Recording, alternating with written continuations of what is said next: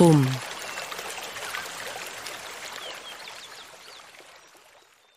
말없이 부르는 노래 베토벤은 베토벤이어서 모차르트는 모차르트여서 맨델스존은 맨델스존이니까 아름답다. 당신은 당신이어서 귀하디 귀하고 나는 그대로 나여서 퍽 다행이다. 꽃샘 추위에 안심하긴 이르지만 겨울이라기엔 무색한 여린 봄이 온다. 유난히 해가 맑아 괜스레 이불을 들쳐 널어볼까 망설이던 아침나절에 아득하게 피아노 소리가 들렸다. 새로 이사온 아랫집인가 싶어 귀 기울이는데 돌아오는 것이 제법 능숙한 건반 솜씨다. 또르르 구르는 장식음이 정직하니 작은 소리여도 금세 공목을 알아챘다. 봄 노래. 맨델스존이 평생을 두고 작곡해냈다는 여덟 묶음의 연작. 48곡의 무언가 중 하나다. 무언가. 이름 그대로 말이 없는 노래다. 가사는 없지만 가곡처럼 선율이 또렷하여 마치 노래와 같고 짧지만 작품의 완성도가 알찬 연주곡들이다. 곡마다 다른 감성과 색깔로 오래도록 많은 이들의 사랑을 받아왔다. 본래 피아노 곡인데 아름다운 선율에 걸맞게 여러 악기가 탐내 연주하기도 한다. 신기한 것은 피아노 몇 줄 친다고 하면 쉽게 도전할 만큼 쉬운 곡이기도 한 동시에 어린 시절 피아노 소품집에서 만난 적도 있었다. 진짜 피아니스트들에게도 시절마다 새롭게 다가오는 작품이라는 점이다. 사람이든 물건이든 예술이든 작품이든 명품이란 그런 것인가 한다. 작곡가 맨데스 존은 독일 함부르크 출생으로 부유한 유대계 은행가의 아들로 태어났다. 기독교로 개종한 그의 가족은 일요일마다 가족 음악회를 열었고 예술을 지극히 아끼던 아버지와 사개국어를 구사하던 지적인 어머니의 영향으로 예술적인 환경에 자연스레 노출되었다.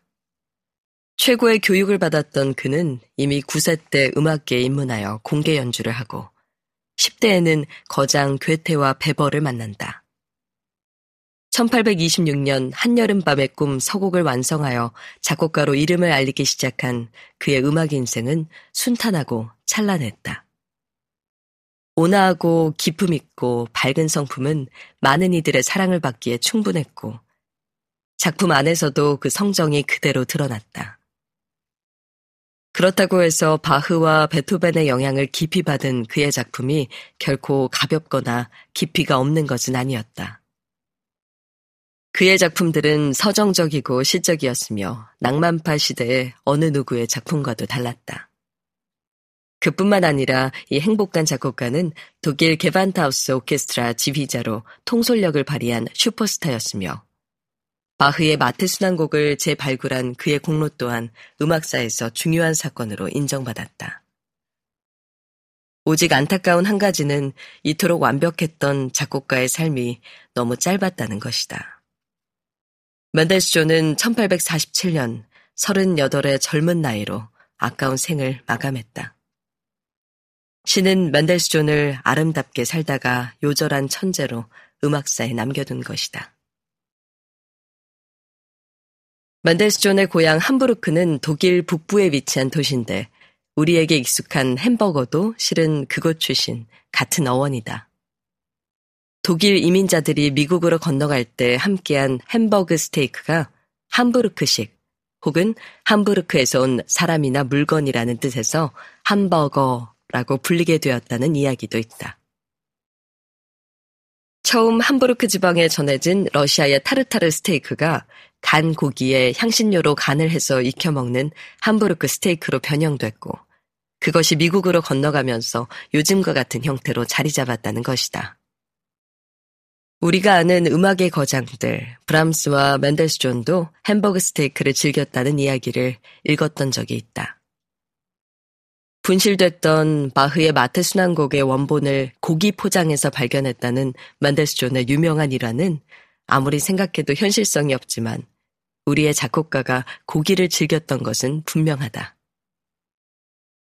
그러니 그저 우리처럼 독일식 햄버거 스테이크를 즐겨 먹는 맨델스존이나 브람스를 상상해 보는 건 어쩐지 신비스럽고 반가운 일이 아닐 수 없다. 이렇게 의외로 유서 깊은 햄버거의 인기는 지금도 현재 진행형이다. 글로벌 시대답게 미국 각 지역의 이름난 햄버거 브랜드들도 이젠 국내에서 쉽게 접할 수 있다.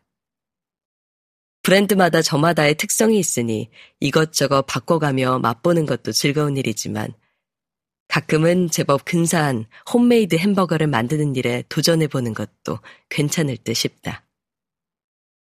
패티는 좋은 고기로 알차고 두툼하게, 상추와 토마토는 신선하고 아삭하게, 치즈는 말랑하게 녹이고 심혈을 기울인 특제 소스도 만들어 본다. 넉넉한 프라이도 바삭하게 튀겨 곁들인다. 한 입 가득 베어 물면 무언의 행복한 시간이다.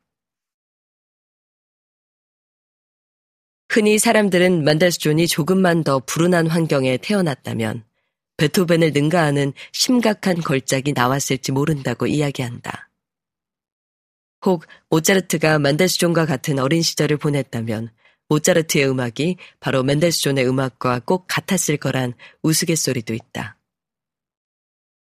어떤 작품이 더 걸작인가 하는 질문은 말할 것도 없이 우문이지만 그들의 아름다운 작품이 현답을 대신할 일이다. 베토벤은 베토벤이어서 모차르트는 모차르트여서 맨델스존은 맨델스존이니까 아름답다. 당신은 당신이어서 귀하디 귀하고 나는 그대로 나여서 퍽 다행이다. 싸늘한 바람 가운데 긴가민가 다가오는 봄. 새로 이사온 이웃의 라이브 연주, 연주라기보다는 연습에 가까운 연주로 듣는 봄 노래. 어린 시절 피아노 소품집에서 만났던 멘델스존. 무언가를 듣는 호사를 누리며 귀가 할 아이를 위해 준비한 야심찬 햄버거 한 상. 살다 보면 이렇게 말을 꺼내지 않아도 노래가 되는 시간들이 있다.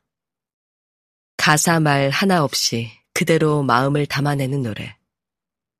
너와 내가 당신과 사랑하는 이들이 함께 부르는 무언의 대화와도 같은 노래들 말이다. 엘리베이터에서 마주친 건반 주인은 상상했던 소녀도 어린 청년도 아닌 내 또래의 아주머니였다. 피아노 소리가 새어 나갔냐며 봄처럼 수줍게 웃었다. 봄은 또 이렇게 다가오는 우리들의 행복한 무언가일 터. 찬란하고 묵직한 또 한 번의 새 봄을 기다린다.